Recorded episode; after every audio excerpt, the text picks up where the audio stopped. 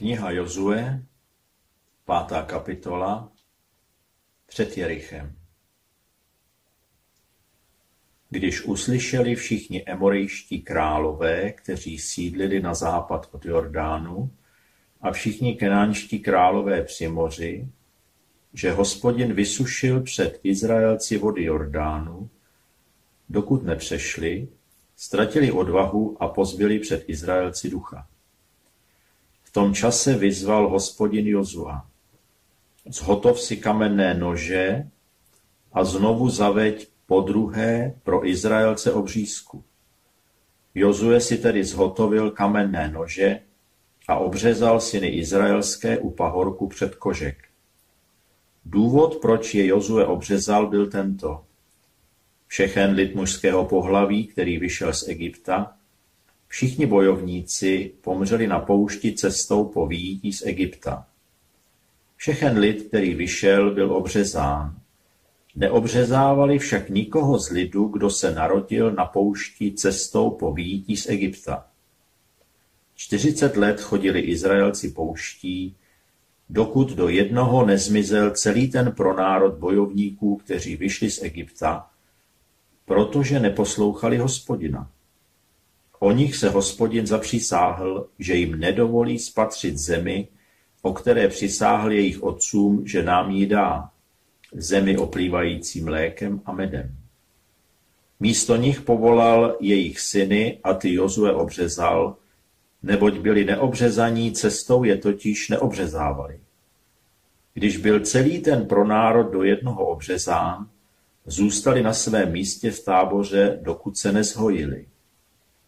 Hospodin Jozuovi řekl, dnes jsem od vás odvalil egyptskou potupu. Proto pojmenoval to místo Gilgál, to je odvalení. Jmenuje se tak až dodnes. Izraelci tábořili v Gilgálu. 14. dne toho měsíce na večer slavili na jerišských pustinách hod beránka. Druhého dne pohodu beránka začali jíst nekvašené chleby, a pražené zrní z výtěžku země právě toho dne. Toho druhého dne, kdy začali jíst z výtěžku země, přestala také mana. Teď už Izraelci manu neměli, ale toho roku jedli z úrody kenánské země.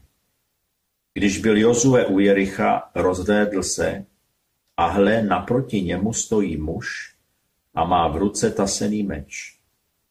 Jozue šel k němu a zeptal se ho: Patříš k nám nebo k našim protivníkům? Odvětil: Nikoli. Jsem velitel hospodinova zástupu, právě jsem přišel. I padl Jozue tváří k zemi, klaněl se a otázal se. Jaký rozkaz má můj pán pro svého služebníka? Velitel hospodinova zástupu Jozuovi odpověděl. Zuj si z nohou opánky, neboť místo, na němž stojíš, je svaté. A Jozue tak učinil. Oče náš v nebi, děkujeme ti za slovo tvé, které je nám naučením i povzbuzením.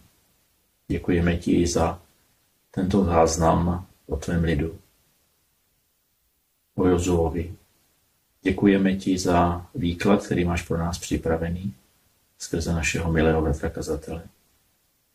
Prosíme tě, aby si požehnal jeho ústa, aby si požehnal i nám, když jsme u obrazovek a nemůžeme být tak schromážděni v naší modlitevně, kterou si nám tak požehnal.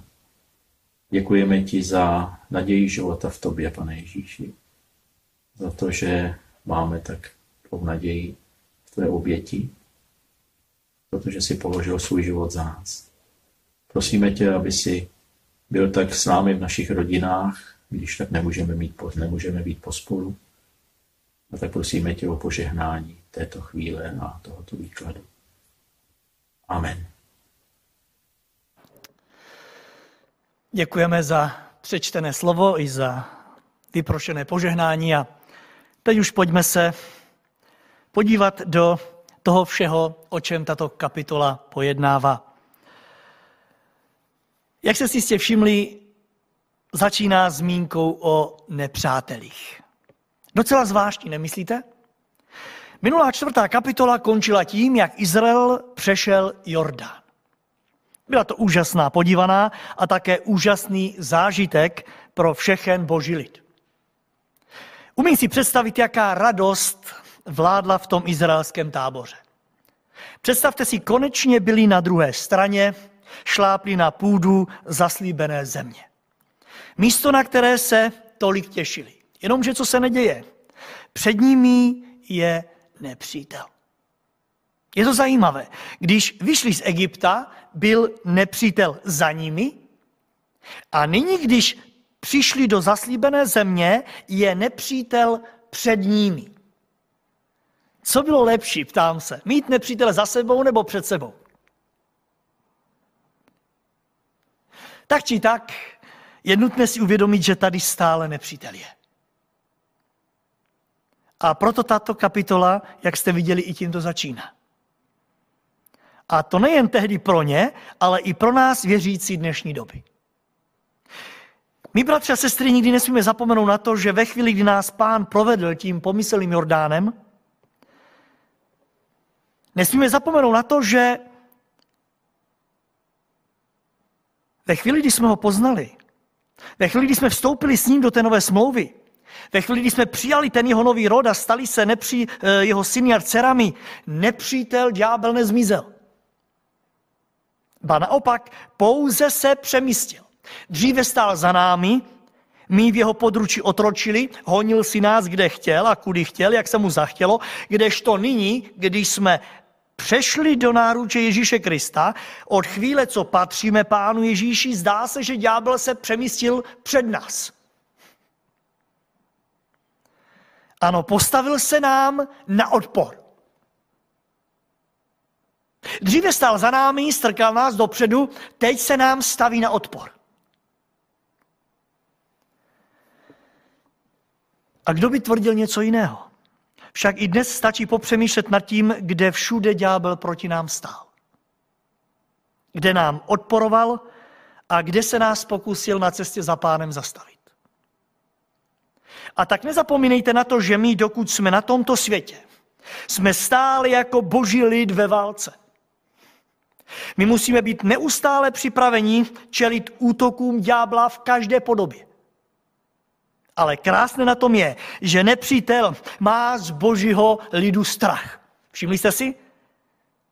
První verš, když uslyšeli všichni emorejští králové, kteří sídlili na západ od Jordánu a všichni kenánští králové při moři, že hospodin vysušil před Izraelcí vody Jordánu, dokud nepřešli, ztratili odvahu a pozbyli před Izraelci ducha. To je zvláštní, že? Je tam nepřítel, je skutečně hodně silný, a navíc není to jeden král. Četli jsme, že to nebyl jeden, jeden národ, nepřátelský vůči božímu lidu, ale hned několik králů a s ním několik národů. Jsou to emorejští králové, kenanští králové, za nimi národy, vojska, ale poslouchejte, všichni do jednoho mají strach z Izraele, z božího lidu. A tak víte, toto je obraz toho, že ani proti nám nestojí nepřítel v jedné jediné podobě ale v různých a nepřeberných podobách a množstvích. Kam se boží syna dcera pohne, tam na něho, na ní čeká v pokušení různých podobách. Ale víte, krásné na tom je, že nepřítel je vystrašený. Z božího lidu má strach Doslova jsme četli, že tito králové nejenže ztratili odvahu, ale oni doslova pozbyli před Izraelci ducha. A víte proč? Ne proto, že Izraelců bylo hodně. Ne proto, že byli dobří bojovníci. Ne proto, že měli nějakou e, moderní výzbroj. A už vůbec ne proto, že měli nějakou e, výbornou, dobrou vojenskou strategii. Ale proto říká Bible, že všichni emorejští králové, kteří sídlili na, na západ od Jordánu a všichni kenánští králové při moři, všichni uslyšeli, co hospodin udělal pro jeho lid. V tomto případě, že vyslušil před Izraelci Jordán, dokud nepřešli. Slyšeli jste to? Protože před Izraelem šel jejich Bůh. Proto tito národy pozbyli ducha. Ano, nepřítele vystrašila představa, že má co dočinění s Bohem, který jde před božím lidem.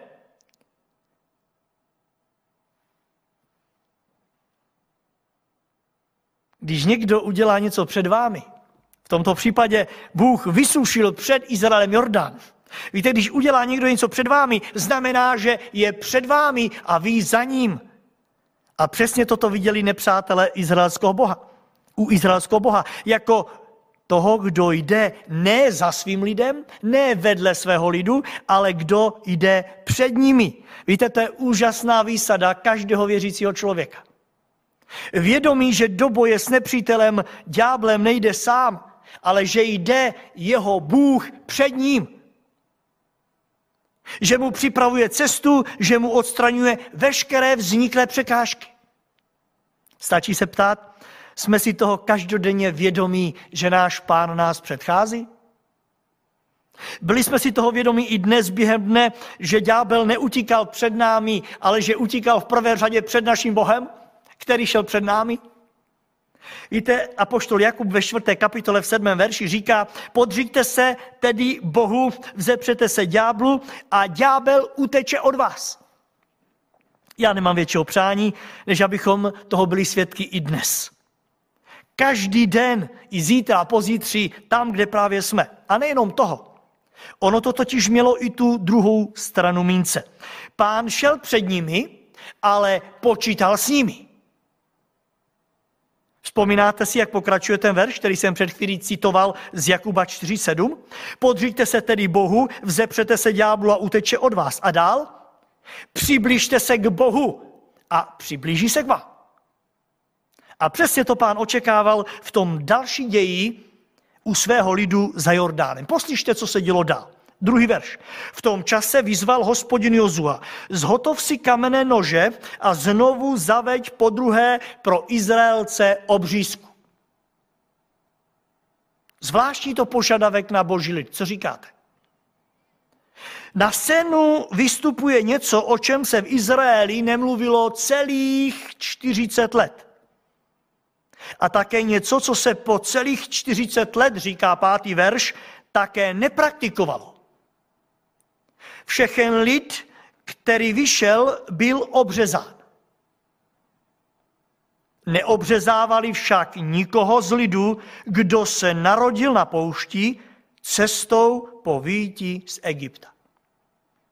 To znamená, že pomalu a jistě obřízka upadla v Izraeli v zapomnění. A ejhle, teď, když už jsou konečně za Jordánem a všichni připraveni jít obsadit zaslíbenou zemi, Hospodin doslova vytáhne zase tu starou věc a Jozuovi říká, zhotov si kamenné nože a znovu zaveď po druhé pro Izraelce obřízku. Tady je vidět, že Izrael to začal pokládat za něco, co bylo. Tenkrát poprvé ale Bůh trvá na tom, bude to i po druhé a nepůjdete dál, neobsadíte zaslíbenou zemi, dokud nebudou obřezáni všichni muži. Tady je zapotřebí se na chvíli pozastavit a pořádně se nadechnout. Víte, a věřím, že se museli zhluboka nadechnout všichni tehdejší Izraelci. A nemyslete si, že pouze muži. Většina těch mužů bylo ženatých a, a nebylo jich málo. Četli jsme tady, že pouze těch, kteří byli připraveni a seřazení k boji, bylo podle té čtvrté kapitole 13. verše kolem 40 tisíc vojáků. Umíte si představit, když se to všichni dozví, jaké museli nastat debaty? Oni to, oni to neznali. Snad jen u svých rodičů. Ani jejich manželky to u svých mužů neznali.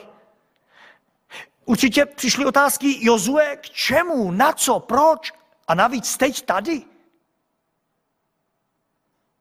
Teď, když je nepřítel na dosah, teď, když tímhle může ochromit celé vojsko, a skutečně, víte, byl to z lidského pohledu hodně riskantní krok. Jistě si vzpomínáte na podobnou situaci, kdy, eh, která byla využitá ve prospěch nepřítele v souvislosti s obřízkou. Mám na mysli událost z první knihy Mojžíšové z 34. kapitoly, kdy Abrahamovou dceru Dinu znesvětil Šekem a její bratři se rozhodli, že se mu pomstí. A podívejte, oni mu nastražili lečku, nebo jemu a i tamním mužům, lečku právě v podobě obřízky. Řekli, řekli jim lstivě, Genesis 34, 15. Svolíme se sňatkem jen tehdy, budete-li jako my, dáli se u vás každý mužského pohlaví obřezat. 24. verš. Poslechli tedy a všichni, kdo měli právo vycházet k bráně města, dal se obřezat každý mužského pohlaví. Ale třetího dne, když byli v bolestech, vtrhli bezpečně do města s mečem v ruce dva Jakobovi synové, Šimeon a Lévy, bratři Diny a všechny mužského pohlaví povraždili. Víte, přesně toto hrozilo i izraelskému lidu. Nemyslete si, že ďábel spal. Ďábel moc dobře věděl, co znamená obřízka na těle muže. Že ve chvíli, kdy je tělo muže tímhle zasaženo, je několik dní mimo schopnost bojovníka. Četli jsme, že bratři Dýny zautočili na oni muže třetí den, když byli v bolestech. A teď si představte minimálně 40 tisíc mužů bojovníků, která mají být úplně odstavení od boje a doslova paralizovaní právě obřízkou. A nepřítel? Ten to přece může využít. Možná se někdo ptáte, odkud by se to dozvěděl. Odpověď na to je, odkud se dověděl, co Izrael udělal vzdáleným národům během cesty z Egypta. Odkud se dozvěděl, že eh, Bůh před nimi vysušil Jordán. Jak víte, věděla to dokonce i nevěstka Rachab. Nepřátelé měli totiž své zvědy, které sledovali Izrael na každém kroku. A určitě jim neuniklo to, že všichni jsou v bolestech. Však později, když Jozue vyšel, aby obhledl Jericho a setkal se s oným bojovníkem, k tomu se dostaneme až v závěru eh, této kapitoly, tak první otázku, kterou mu Jozue položil, zněla, patříš k nám nebo k našim protivníkům? Podívejte, Jozue věděl, že se tam pohybují ti, kteří špehují. Ano, nepřítele eh, očekával. Protože Jericho a okolní nepřátelé vysílali ve dne v noci své zvědy, které měly monitorovat dění v izraelském vojsku. Chápete to nebezpečí, kterému Bůh vystavil svůj lid? Chápu, kdyby to býval udělal za Jordánem, na druhé straně. Ale on je nechá provést, vlastně je provede a tam jim nařídí tuto věc. Trvá na tom. Bratře, sestry, pojďme se ptát, nezdá se vám taky, že i v této době Pán Bůh po nás někdy chce něco?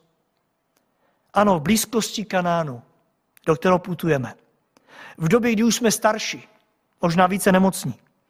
Nemáte pocit, že po nás Bůh žádá věci, které nás vystavují nebezpečí nebo určitému riskantnímu chování? Že nás vyvádí z bezpečného klidu a staví před nás obrovské výzvy? Tak stačí se ptát, jaké jsou moje a vaše reakce v takové chvíli. Když to budeme tak o tom přemýšlet, tak vám řeknu, že v Izraeli se nikdo nebouřil. Alespoň nám to Bible neříká. A víte proč? Zřejmě proto, že nezapomněli na význam obřízky. A teď, když jim pán po druhé toto nařídí, oni s tím souhlasí. Zřejmě jim rodiče vyprávěli, co to znamená. Bůh totiž svůj lid nemohl pustit dál do zaslíbené země, bez aby prošli tímto jeho zásahem. Teď nemáme čas na to, abychom si řekli všechno, co obřízka znamenala, ale já připomenu sobě i vám pouze velmi stručně, o čem to bylo. Jejím začátkem byl, její začátek byl u Abrahama. Skutky 7, 8 verš říkají, Bůh uzavřel s Abrahamem smlouvu, jejím znamením se stala obřízka. Když se podle božího slibu Abrahamovi narodil Izák, osmého dne jej obřezal. Právě tak obřezal Izák Jákoba a Jákob svých dvanáct synů. A od té doby všichni židé. A výsledek byl jasný. Oddělení pro Boha. Bylo to znamení, že mají s Bohem uzavřenou smlouvu, že jsou jeho. Však víte, že právě podle toho se poznalo i v druhé světové válce, eh, kdo je židem a kdo ne. Poznali to právě podle onho znamení smlouvy s jejich Bohem. A nyní všimněte si, že Bůh trvá na tom, aby se to obnovilo. Nepustí svůj lid dál, dokud není obřezán. A to ne čímkoliv. Chce po Jozuovi, aby to byl speciální nože z kamene. A to nebylo všechno. Bůh touto obřízkou hodlá odstranit ze svého lidu i to, s čím by Kanán nikdy nezískal. A sice chce z nich odstranit to tělesné. A stalo se tak. Bůh si tento nově zrozený izraelský národ na pouští nechá obřezat, aby ho následně mohl použít na svoji slávu.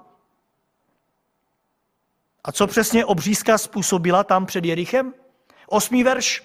Když byl celý ten pronárod do jednoho obřezán, zůstali na svém místě v táboře, dokud se nezhojili. Hospodin Jozuovi řekl, dnes jsem od vás odvalil egyptskou potupu. Chápete? Už víte, proč nemohli dál v tomto stavu? Protože na nich spočívala egyptská potupa. A to Bůh nemohl dovolit, aby vešlo do zaslíbené země. A víte, mně se líbí, že Izrael s tím souhlasí, že se nebouří, že neprotestují jako za doby Mojžíše, že nechtějí zpátky do Egypta. A všimněte si, Bůh jim požehnal úžasnou ochranou. Dokud se nezhojili, nikdo je nepřepadl. Není to i pro nás tím úžasným zjištěním, že není zapotřebí se bát zbytečně toho kolem, když jde o tu nejdůležitější věc? Týkající se našeho očištění a sejmutí pohanění? Nebo jsme my Kristova církev na tom jinak než Izraelci, co myslíte? Nechce i po nás pán Ježíš to stejné? Nechce pro nás stejné provedení obřízky jako tenkrát po Izraeli. To ne. A poštol Pavel o tělesné obřízce prohlásil toto, Římanům 2.25. Obřízka má smysl, jestliže zachovávají zákon. Ale bez té pravé obřízky to ani u nás nejde. Koloským 2.11. V něm jste obřezáni obřízkou, která není udělaná lidskou rukou. Ani žádným kamenným e, nožem. Ale cituji, obřízka Kristova je odložením celého nevykoupeného těla. A Filipským 3.3, neboť pravá obřízka jsme my, kteří duchem sloužíme Bohu, chlubíme se Kristem Ježíšem a nedáme na vnější věci. Pochopili jste? Je to něco, co i na mém a vašem životě by mělo být poznat, řekněme, v takových čtyřech rovinách. Za prvé je to odložení celého nevykoupeného těla, za druhé je to duchovní služba Bohu, za třetí je to chlouba Kristem, Ježíšem a za čtvrté je to důkaz, že nedáme na vnější věci. Už nežiju já, ale žije ve mně Kristus. Jak úžasné zjištění. Ale také něco, co by pro nás mělo být jasnou věcí. Víte, bez toho není možné jít tříct dalším dnům. Není možné jít vstříc nepříteli, který je před námi. Není možné jít vstříc službě nevěřícím bez této duchovní obřízky. Tady se krásně ukazuje, že tímto způsobem jsme před Bohem v Kristu doplnění tím, co nám scházelo. Ale také to, že nám už nic nechybí. Víte, když jsme jedno v Kristu, a nebo řekněme, když už jsme jednou v Kristu, tak jistě víme, že Ježíši Kristu nikdy nic nechybí. A tudíž ani nám to nechybí. V něm jsme doplnění. Nemůžeme proto užít pro něco někam jinam, abychom si to k němu přibrali. Protože máme všechno v něm. A tak se ptejme, už jsme svlékli toho starého člověka a oblékli Krista? Víte, bez této duchovní obřízky není možno vykročit směrem k našemu současnému kanánu. To by byla duchovní sebevražda, kdybychom šli jako staří lidé. Kdybychom šli s tím starým člověkem vepředu. Žel jeden člověk, křesťan, takzvanou sebevraždu duchovní pácha. Jde ale bez novoty života, bez nového rodu, bez znovu zrození. Snad stojí za zmínku i místo, kde se tak tehdy za Jordánem stalo. Písmo říká, že to bylo v Gilgálu, což v překladu znamená odvalení. Ano, tam Bůh sejmul Izraelci, Izraelcům potupu, říká devátý verš. Co myslíte, je to důležité vědět? Pro Izraelce to bylo hodně důležité. Aby to pojmenovali, protože vícekrát se v této knize o Gilgálu zmiňují a jak uvidíme potom později v desáté kapitole, Izraelci se tam vraceli vždycky, když od hospodina obdrželi vítězství. A víte proč? Oni si tam chodili připomínat, co pro ně Bůh udělal a na tom místě Pánu Bohu následně děkovali. Že z nich sejmul potupu. Ptám se v bázní Boží, máme taky my, novozákonní církev své Gilgálo? Máme bratře a sestry.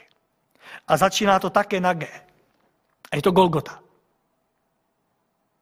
Místo, kde z nás Ježíš Kristus sněl jednou provždy potupu. To je tvoje Gilgálo a moje. A tak se ptám, vrací se na toto místo vírou i v těchto dnech? Vrací se tam z děčnosti? Moc bych si to přál abychom se tam i dnes sešli. Aby Duch Svatý nás na to místo dovedl. Na místo, kde Kristus z nás sněl potupu. Abychom v duchu viděli, jak Spasitel za nás umírá, jak prolevá svoji svatou krev, jenom proto, aby vaše a moje potupa byla jednou provždy sněta. Aby zmizela. A nyní pojďme dál v tom našem textu k třem velmi důležitým věcem, které se tam udály. První to byl hod beránka. Desátý ver říká, Izraelci tábořili v Gilgálu. 14. dne toho měsíce na večer slavili na jeriských pustinách hod beránka. Vnímejte, poprvé po 40 letech. A stejná slavnost jako tenkrát. Přitom ale velmi odlišná. Víte, v Egyptě slavili svědomím své viny. Pobízení k útěku. A tady, jako lid, který přešel Jordán a vstoupil do Kanánu, jako lid, který došel cíle své cesty. Není to krásné? První, co udělali za Jordánem, bylo, že slavili hod beránka. Pro nás je to krásný obraz památky Večeře Páně. Na jednu stranu stejná a na druhé straně odlišná. Nebo čeká nás něco jiného, až přijdeme k cíli jako oni? Víte, tady to děláme svědomím svého hříšného života, s uvědoměním, že jsme byli očištěni. A potom, jak to řekl pán, potom usednu s vámi za stůl, nebudu pít z vinerevy, až tam jednou s vámi v božím království. Ano, u cíle, jak požehnané zjištění. A jak požehnané ujištění. Za druhé, Dva dny po hodu beránka se stalo něco velmi zvláštního. Všimli jste si toho? Zmizela mana. Lidi šli ven sbírat a mana tam nebyla. Muselo to být zvláštní. Byli na ní zvykli, nic jiného neznali a pojednou tam není. Ale víte, ještě krásnější na tom je, že pán je neodstavil tím, že je nechal nějakou dobu hladovět. Ale zastavil je, víte, zastavil Manu, víte kdy? Až ve chvíli 12. verš toho druhého dne, kdy začali jíst z výtěžku země, přestala mana a teď už Izraelci manu neměli. Ale toho roku jedli z úrody, z úrody kenánské země. Víte, bylo to opravdu zvláštní. Nikdo z tamních lidí nikdy nic jiného než manu nejedl. Neznali zrní ani jinou stravu. Hle, v Kenánu pojednou zjistili, že jsou tam i jiné dobroty. Že Bůh tam pro ně připravil úplně něco jiného. A když mluvil o tom, že je to země oplývající mlékem a medem, oni ejhle pojednou to okusí. To, co jim Bůh pouze zaslíbil, eh, o čem pouze jen snili.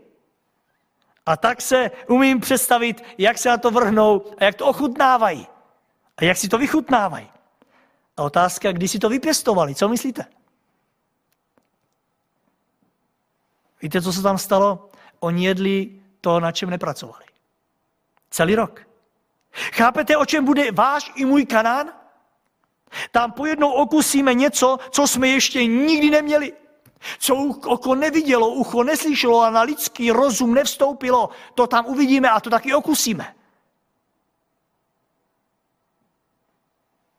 Ale také budeme mít podíl v Kanánu na tom, na čem jsme nikdy nepracovali. Dochází nám to? A tak se z toho radujme už dnes. Je z čeho se radovat. To nás čeká. A poslední věc, pátá kapitola, všimněte si, co se stalo od toho 13. verše. Když byl Jozue u Jericha, rozhlédl se a hle, naproti němu stojí muž a má v ruce tasený meč. Jozue šel k němu a zeptal se ho, patříš k nám neboli k našim protivníkům? Odvětil nikoli. Jsem velitel hospodinova zástupu. Právě jsem přišel. I padl Jozue tváři k zemi, klanil se a otázal se, jaký rozkaz má můj pán pro svého služebníka? Velitel hospodinova zástupu Jozuovi odpověděl. Zuj si z nohou opánky, neboť místo na něm stojíš je svaté. A Jozue tak učinil. Podívejte, zatímco všichni slaví od beránka, ochutnávají to jídlo nové, Jozue odchází z tábora a jde směrem k Jerichu. Hledá místo, aby byl na chvíli sám. Chce v klidu popřemýšlet o tom, jak dál na tak opevněné město. Jak se může postavit proti nepříteli. Víte, Jozuovi bylo jasné, že bez hospodinovy pomoci nemůže Izrael Jericho nikdy porazit. Jozue neviděl dopředu, co hospodin míní udělat. A tak jde. Já si umím představit, jak se v duchu modlí a prosí, pane, jak půjdeme dál, co s tím lidem máme udělat. A tam čteme, že pojednou se před něj postaví muž, on se splete s nějakým z, e, výzvě, e, zvědem. A když se ho zeptá, odkud je, tak on mu říká, já jsem velitel hospodinova zástupu. A dostane nařízení, zuj si obuv. Protože stojíš na svatém místě. To už jsme někde slyšeli, že? Vzpomínáte kde? Samozřejmě, že vzpomínáte, bylo to u Mojžíše. Na začátku cesty. A teď všimněte si, když jsou u cíli cesty, znovu tam stojí. Já si dovolím říci, ten jeden a samý. Používá stejná slova, zuj si obuv. Dřív vyzval Mojžíše, teď vyzývá Jozue, zuj si obuv, protože stojíš tváří v tvář živému Bohu. Víte, kdo to byl? Já o tom nemám pochyb. Byl to stejně jako na začátku tam v tom hořícím keři. Ježíš Kristus. Bůh v osobě Ježíše Krista. A jak vidíte, je to on, kdo klade požadavky z hlediska svatosti. Kladl tenkrát a klade i dnes pro nás. A je to jistě pochopitelné. Bylo tehdy a je i dnes nemožné bojovat pod tímto božským vůdcem a přitom zůstat v nesvatosti. Není možné zůstat obutý do těch svých tělesných bod. Vždy, když Izrael to porušil, byl nepřítelem přemožen. Nejinak tomu bylo a bude i u nás, bratře, sestry. A tak nebojme se i dnes večer před naším svatým Bohem se vyzout. A to jako jednotlivci i dnes večer, stejně tak i jako církev. Mám na mysli to duchovní vyzotí. Je-li svatý ve spasení, jak to ukázal Mojžíšovi v hořícím keři, Mějme na paměti to, že je neméně svatý i v boji, který vede s námi v náš prospěch. Přeji sobě i vám, aby toto slovo bylo nám požehnání. Aby Duch Boží svatý dovedl ještě dál to, co jsem tak pouze letmo prošel v této kapitole. Protože Boží slovo má i dnes moc. Budovat v nás ten charakter Krista. Očistit nás od všeho nesvatého a postavit nás na skálu, kde nás Kristus chce mít, aby náš život byl na jeho slávu a na jeho čest. Amen. Drahý nebeský Otče, ve jménu našeho Pána Ježíše Krista, našeho Spasitele, ti děkujeme za tu chvíli, kterou jsme směli strávit ve tvé blízkosti u tvého svatého slova. A teď, pane, když končí tato biblická hodina, vyznáváme, že jsi dobrý, že jsi věrný a že jsi svatý. Protože to, co jsi zaslíbil svému lidu izraelskému, to jsi jim také i dal. Co jsi jim slíbil, to jsi jim dal. A my, pane Ježíši, v té stejné víře, co jsi nám zaslíbil, jdeme k cíli. S vírou, že nám dáš. Děkujeme za ten krásný příběh toho, jak jsi ochránil, jak jsi opatroval, jak jsi nahnal strach všem nepřátelům a jak jsi je dovedl do cíle. A tak, pane Ježíši, my věříme, že stejně dopadneme i my. Že ty nás dovedeš ve zdraví, v pokoji, v lásce a v radosti. Ale také, pane Ježíši, děkujeme za to, že jsi nám připomněl, že nic z toho starého nesmí pokračovat, ale že ty to z člověka chceš odstranit. A tak tě prosíme, pokud je na nás něco, co by nás nechtělo vpustit do tvé, eh, do Božího království, prosím, aby dnes večer to z nás odstranil. Chceme, pane Ježíši, z radosti vykročit vstříc a s vírou, že to, co děláš, je dobré. Prosím, přijmi nás takový, jaký jsme i dnes. A já věřím, že v našich srdcích najdeš touhu potom být svatí a čistí, jako si ty. A tak použij si i tento večer, použij si noc, zítřek a další dny k tomu, aby všechno, pane, co děláme, bylo na slávu tvého svatého drahého jména. Věříme, pane, že ty se oslavíš, protože seš živý Bůh. Nech tvé jméno je na věky požehnáno. A teď, pane, rozpusti nás vstříc dalším hodinám tohoto večera a všechno, pane, co ještě budeme dělat, ať se ti líbí, ať je důkazem toho, že jsme svatí a čistí a že ti chceme být i nadále podobní. Chvála ti za to, pane. Amen.